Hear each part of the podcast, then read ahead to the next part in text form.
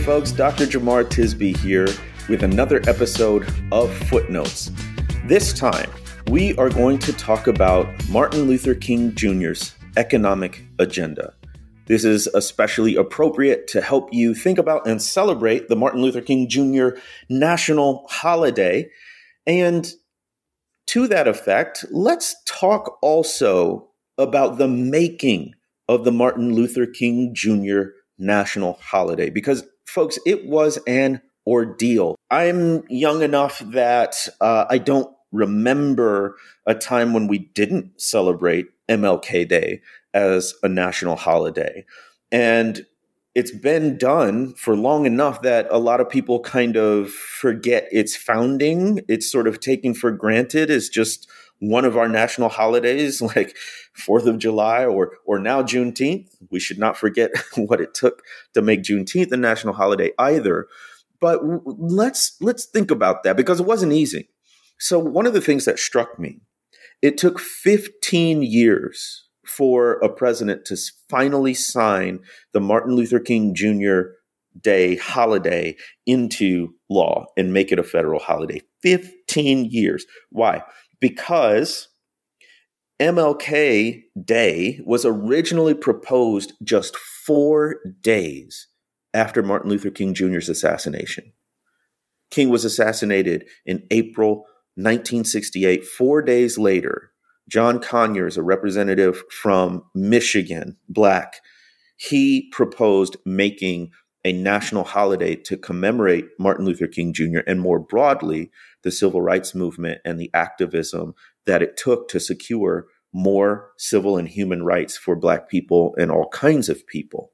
So, all the way back in 1968, this was a topic of conversation and it wasn't even it wasn't until 1983 that Ronald Reagan reluctantly reluctantly signed the bill into law and that's because there was overwhelming public support of this critical to making Martin Luther King Jr. Day a national holiday was the advocacy of his widow Coretta Scott King we don't talk about her enough First of all, she was an activist in her own right, a deep thinker in her own right, and uh, she helped shape Martin Luther King Jr.'s ideas about activism um, and even his his economic agenda, which we'll we'll get to in a moment.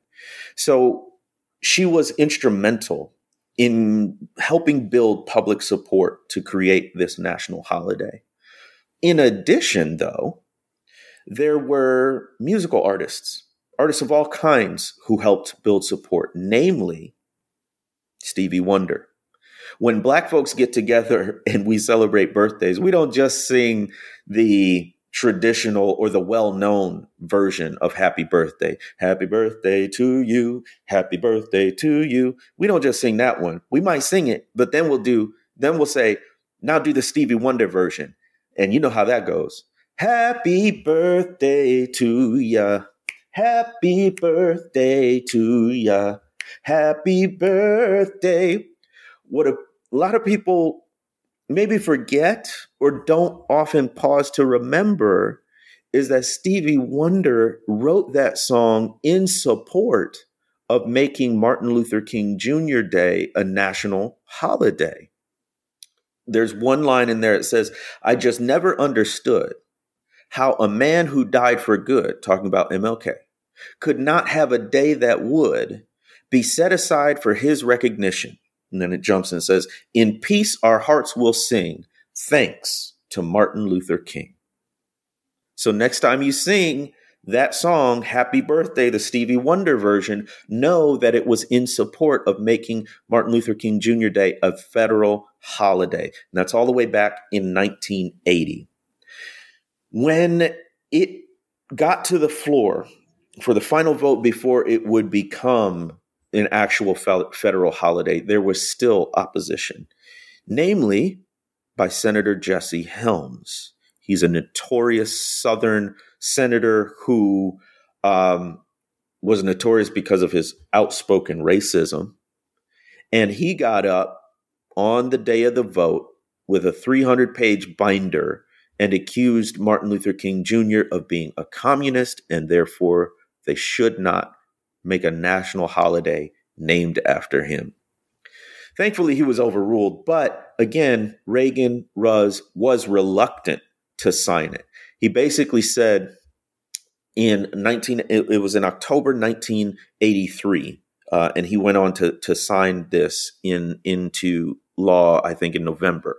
He said this I would have preferred a non holiday in King's honor, but since they seem bent on making it a national holiday, I believe that the symbolism of that day is important enough that I will sign that legislation when it reaches my desk. I would have preferred a non holiday in King's honor, but since they seem bent on making it a national holiday, does that sound like an enthusiastic endorsement? Who are they, Mr. Reagan? And bent on it? Well, yeah. Yeah. It was important. The man should never have been killed. And he was. And we should never forget not just what he did, but what the constellation of people around him did in support of civil rights and helping the nation move closer to its stated ideas of life, liberty, and the pursuit of happiness for all people. So, that's a little bit of the background. There's one more thing that I should say. Even as Martin Luther King Jr. became a federal holiday, states had to adopt it, states had to observe it. And there were some holdouts. One notorious example is the state of Arizona. A lot of people wonder why places like Arizona are politically conservative. How can that be? They're in the West, they're not in the deep South. Well, there's something called the Sun Belt. And what happened was we think of it the great migration of Black people out of the South to points north and to the Midwest, some West as well. There was also another great migration of white people out of the South. They went all over the place, but a group went west. And so there are places like Arizona and even parts of California where they simply exported their Southern political, conservative, some cases white supremacist views out west. And that's how you get a place like Arizona, which can become a holdout against celebrating something like the Martin Luther King Jr. holiday. And it was so notorious that um, it took an executive order in the 90s for it to be celebrated. But then the next governor came in and rescinded that executive order, which was not without opposition nationwide. There was an outcry up to the point that the Super Bowl, which had been scheduled to be in Tempe, Arizona, withdrew the right to hold the Super Bowl in the state of Arizona until they changed that and celebrated the MLK holiday as a paid national holiday. So the battle was ongoing. Took a decade and a half for a president to sign it into law in spite of popular support from around the country. There were holdouts, there were white supremacists, they used all kinds of excuses not to get this passed into holiday. So even as we celebrate it year after year after year, we should know its origins. And one of the reasons why I think it's important to have annual holidays commemorating the Black freedom struggle and civil rights is because it gives us an annual opportunity to revisit what these holidays mean. Yes, there is a risk, and it's almost an, an inevitability that when you celebrate something year after year, especially uh, regarding civil rights and the Black freedom struggle, that it will be misappropriated, misunderstood, underappreciated. But at the same time, we can look at it as an opportunity for further education. And that's what I want to do is to talk more about King's mission, his philosophy, his legacy. Now, it's too vast to cover all in one episode. And so I want to focus on one particular aspect of King's thinking, and that's his thinking about economics and money. The Bible says that money is a root of all kinds of evil. The love of money, I should say, is a root of all kinds of evil. The love of money is a root of all kinds of evil. Many people say that slavery was America's original sin. I say slavery was America's original symptom, and its original sin was greed.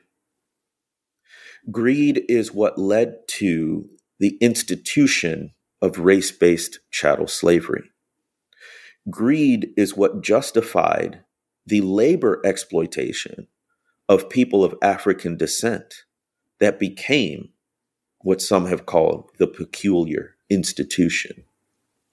Greed, that pursuit, that unbridled pursuit of wealth, the love of money, avarice, to use the old language, is what propped up, supported, and protected and perpetuated race based chattel slavery. And then racism is a way to justify the labor exploitation of people of African descent. So the Bible had a lot to say about that. Other thinkers and activists had a lot to say about the love of money and what that led to. This is uh, the movement. This is the labor movement, the the movement to organize unions, the uh, effort to to give workers more rights. It's also part of Martin Luther King's philosophy and his approach to uh, fighting racism and injustice. So, one of the things that we have to realize is that toward the end of his life, MLK became especially vocal about this. I spoke earlier of his assassination. Well, that was in Memphis, and he was in Memphis for um, the Poor People's Campaign, and he was supporting sanitation workers who were striking for better working conditions. Sanitation workers are, of course, working class folks. What a lot of people don't realize is that there was a massive tragedy that helped to instigate instigate this this this mass movement for sanitation workers. Two black sanitation workers were driving their truck. It was pouring down rain. Uh, they took shelter in the only place that was available to them at that point, which was the back of the garbage truck. A malfunction in the truck's electronics and wiring meant that the compressor engaged, and these men were crushed to death in the back of their own garbage truck. This tragedy, unthinkable tragedy, highlighted the horrible working conditions that black sanitation workers had to endure in Memphis and in all kinds of other cities and in all kinds of other industries. And MLK was there to support them in their pursuit of workers' rights. He was also embarking on a broader campaign, the Poor People's Campaign, which would have been a cross racial endeavor to unite poor people across racial and ethnic lines. That he saw as the next phase of the civil rights movement. Yeah, we needed to take the signs down over drinking fountains. Yeah, we needed to uh, make sure that Black people didn't have to go in the back door to a restaurant or an establishment. But beyond that, and a piece of human dignity, is making sure that folks have their material needs met, especially in the most financially prosperous nation on earth. We should also remember that in 1963, when he gave his famous I Have a Dream speech in Washington, D.C., we remember it as the March on Washington. But that's the abbreviated name. Of course, you'll remember the full name was the March on Washington for Jobs and Freedom. One of the other ways they designated that effort and other efforts was March for Jobs and Income. So you can see that there was always an economic component in Martin Luther King Jr.'s activism in the civil rights movement writ large. By the way, as an aside, historians are right in pushing for a deeper exploration and a greater understanding of other civil rights activists, especially Black women. Why? Because they don't get their due credit. They go under recognized and underappreciated. And so I'm all for that. And I try to do that, especially uh, as I talk about one of my historical heroes, Fannie Lou Hamer. At the same time, there's a there's a paradox there. There's so much attention on the influence of this one man, Martin Luther King Jr. And yet, so many people misunderstand him. Some willfully, some do out of plain ignorance. I mean, think about this. How many folks do you know have actually read a full length biography of Martin Luther King Jr., of which there are dozens? How many have read Letter from Birmingham Jail from top to bottom, beginning to end, recently? Some of you have, if you've been listening to this, that's one of the things that, that I encourage folks to do. How many have had how many people have read one of Martin Luther King Jr.'s books from cover to cover? One of the things that boggles my mind is how a man who was so busy, constantly on the go, constantly at the forefront of the movement, actually made the time to write several books in his lifetime of activism. And thankfully, he did because they are a gift to us generation after generation. How many people have taken time to read it? How many people even have taken the time to watch a documentary about the civil rights movement or Martin Luther King Jr. in the recent past? So, my point is this even as we need to expand our knowledge and understanding of the multiple people who were involved um, in, in helping move civil rights forward in this country, at the same time, the person we, we highlight by naming a federal holiday after him, we actually still know very, very little about. So hopefully this episode is, is helping to ameliorate that issue. Let's talk about his economic agenda. We talked about March on Washington for Jobs and Freedom. We talked about the Poor People's Campaign and supporting sanitation workers. Those were all toward the, the toward the end of his life, especially with the Poor People's Campaign. But we should understand that Martin Luther King Jr. always saw economics as part of the movement for civil and human rights.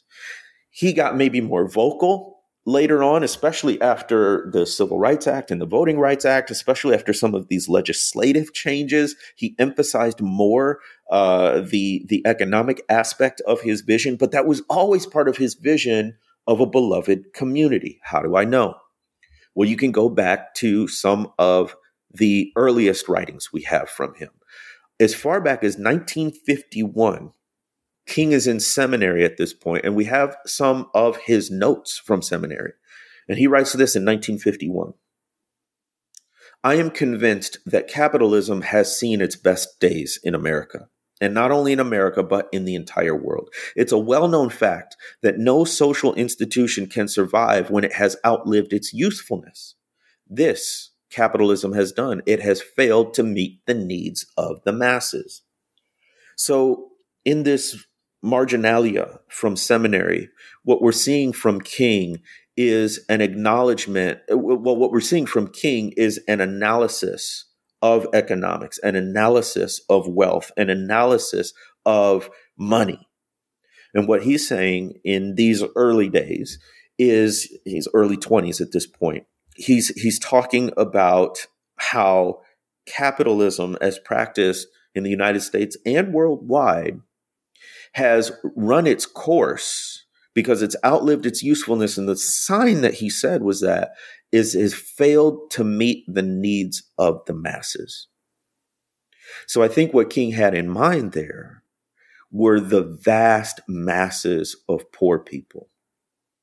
People who were destitute, people who did not know where their next meal was coming from. They coexisted at a time when incredible wealth was being created for the few. But the many still suffered from material wants and needs. And King saw this as a deficiency of capitalism itself because the wealth that the few were getting relied on the labor of the many. And they did not reap the rewards of that labor in anywhere close to proportion uh, that the few did. So he was talking about this in 51. Also, in the early 1950s, he and Coretta Scott King are courting. She sends him this book, asks him to read it. It's about economics.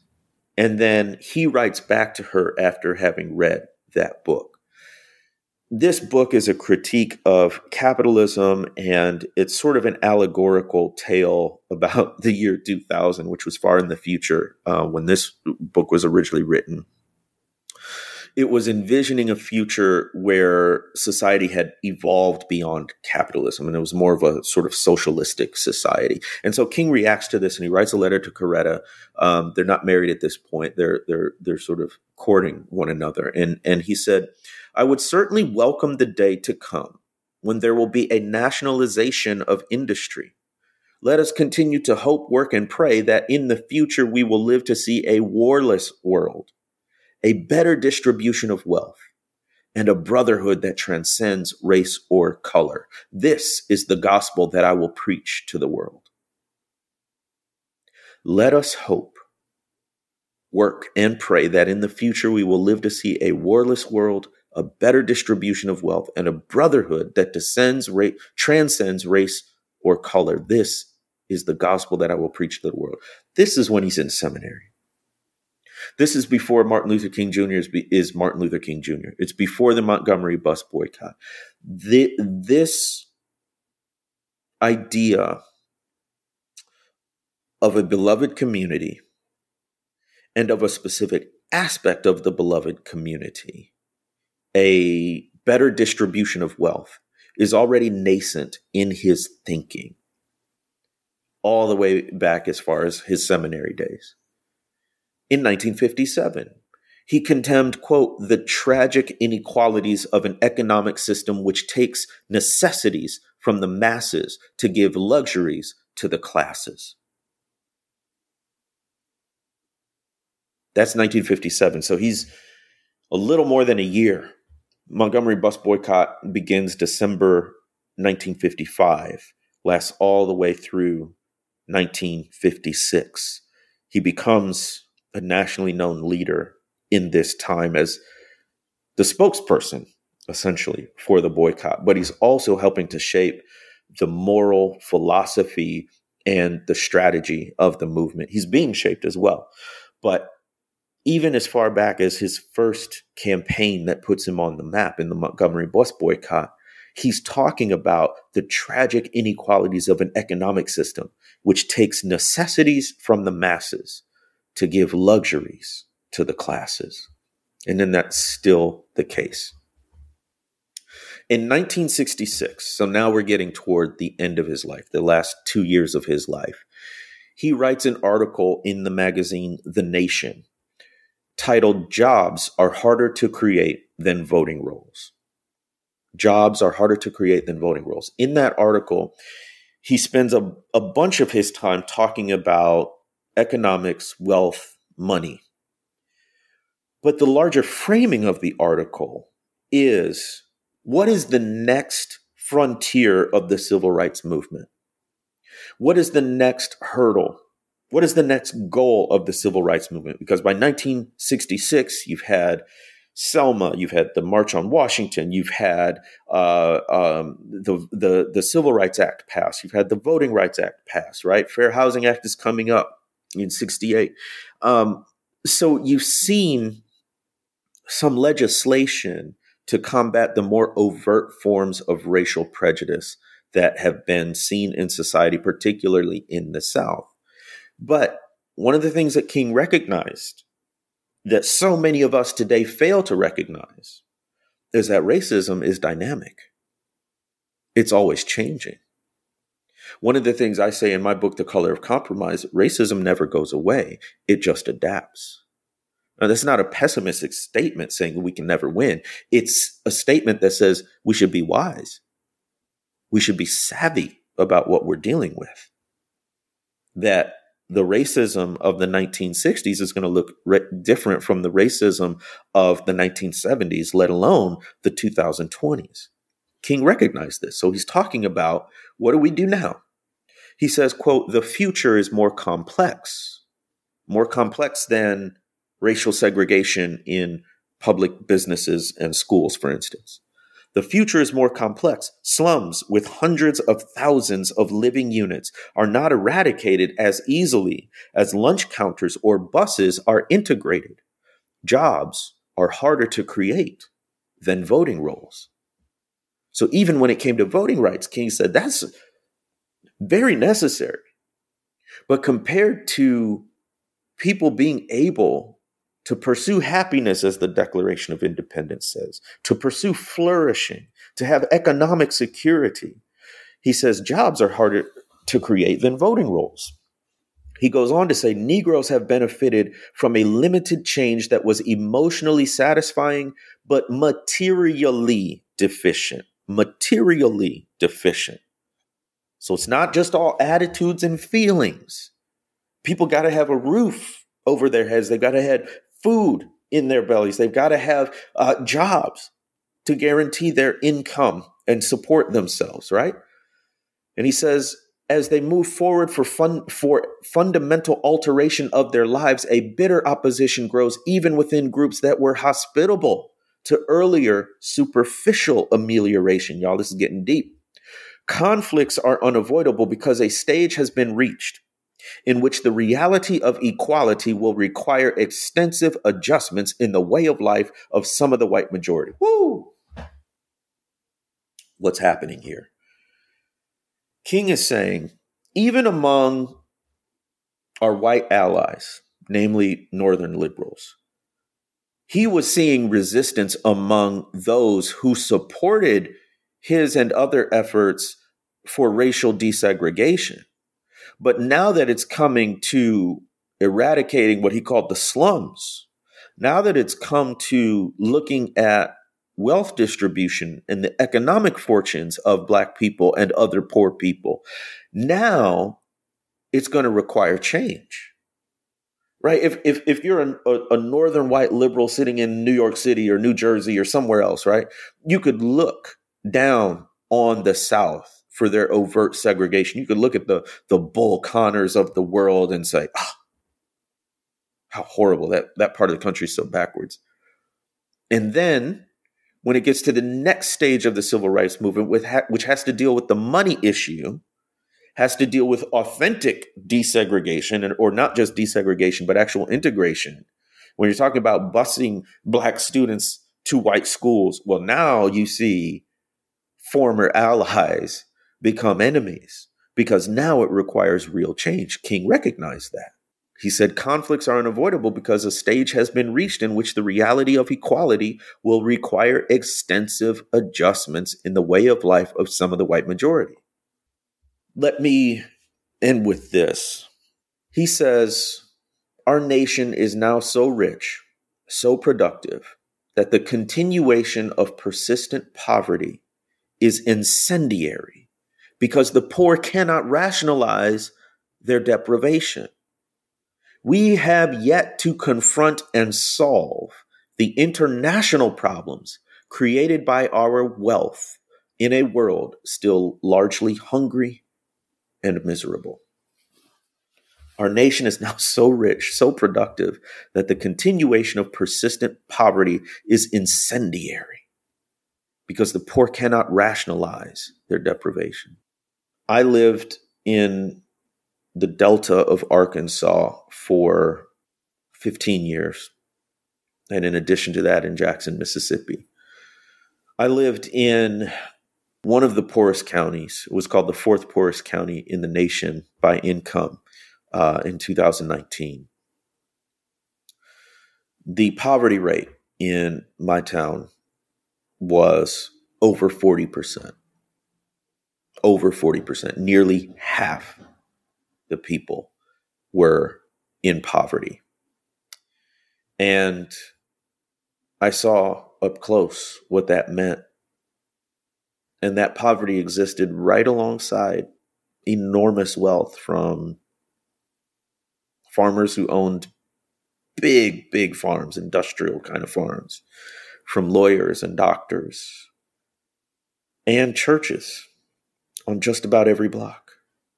It was incredible. So, what we're confronted with is enormous wealth existing alongside enormous poverty. And that enormous wealth is increasingly concentrated among the few and not the many or the masses. And that's increasingly confounding because we're talking about so much money. But it's not getting to everyone. And so Martin Luther King talked about things like guaranteed jobs, universal basic income, all of these things designed to alleviate the day to day struggles of the materially poor. That effort continues today with things like the Poor People's Campaign, uh, with uh, Reverend William Barber, Liz Theoharis, Jonathan Wilson Hartgrove, and others leading the charge. Numerous efforts uh, help uh, aimed at helping houseless people. I think of uh, Terrence Lester and his ministry. Um, there's so much work still being done, but obviously there's so much work still to do. And I think personally that continuing Martin Luther King Jr.'s legacy and the legacy of the civil rights movement in general increasingly has to folk has to focus on the economic situation in which we find ourselves with rising disparities between the haves and the have-nots. And apart from an economic program of uplift, particularly for Black people, we will not see sustained and meaningful racial progress. We just don't have the resources. And this vision of a more equitable economic system was always part of Martin Luther King Jr.'s idea of what the beloved community meant. And it's up to us to figure out what that program looks like, what our part in it is. How can all of us have enough in this land of plenty. So, what are you going to do this Martin Luther King Jr. holiday? Um, I have a few suggestions. Black people, chill out, take a break. I don't know if I'll get a break. I uh, MLK Day this year comes the day before classes start and I start teaching, so I might be working on my syllabus or lesson planning. But I hope to get some some work done uh, in the days before that. One of the other things that I think is helpful to do is to go back and read some of Martin Luther King Jr.'s works. It can be a shorter work, like Letter from Birmingham Jail, or reading the text of his speech, the I Have a Dream speech, or any other document speech that you choose. Another way of celebrating and continuing the King legacy and the civil rights legacy is um, Nonviolence 360. Uh, that is a program out of the King Center, which Coretta Scott King founded and is now led by Martin Luther King Jr.'s youngest daughter, Bernice King, incredible human being who I learn a lot from. And they conduct these trainings in nonviolence. And I think they recently were able to put a lot of them online. And so that's one of the things that you can do is actually learn more in depth nonviolence 365 education and training. Just go to thekingcenter.org and maybe you get a group together, maybe a group from your church, maybe your family does it, whatever. But that's another way to link uh, faith and works, to link the nonviolent activism of King to our present day issues of justice.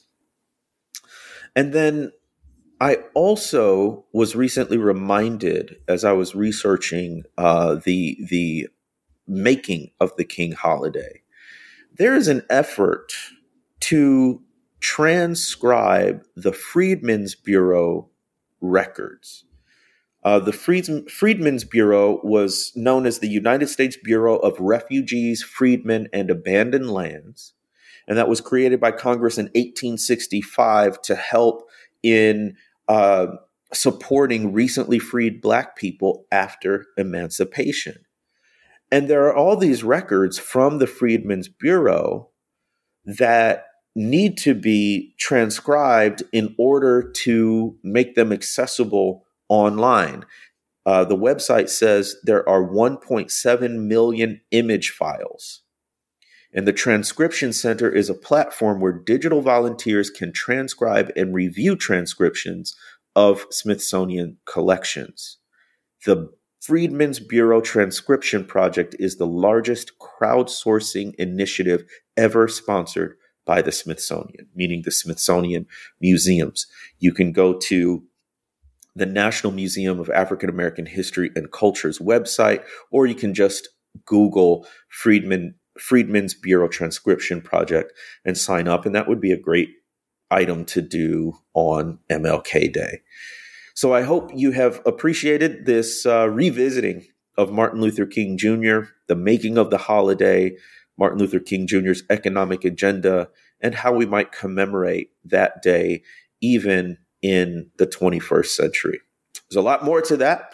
And I would love to continue telling you about it. If you go to jemartisby.substack.com and subscribe, you can subscribe for free, or you can support my work by becoming a paid subscriber. I would greatly appreciate it. jemartisby.substack.com. Also, subscribe to Footnotes, this podcast. And if you've already subscribed, have you left a rating and review?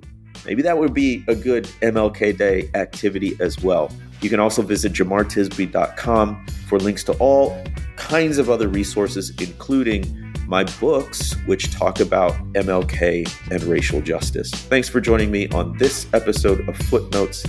Happy Martin Luther King Jr. Day.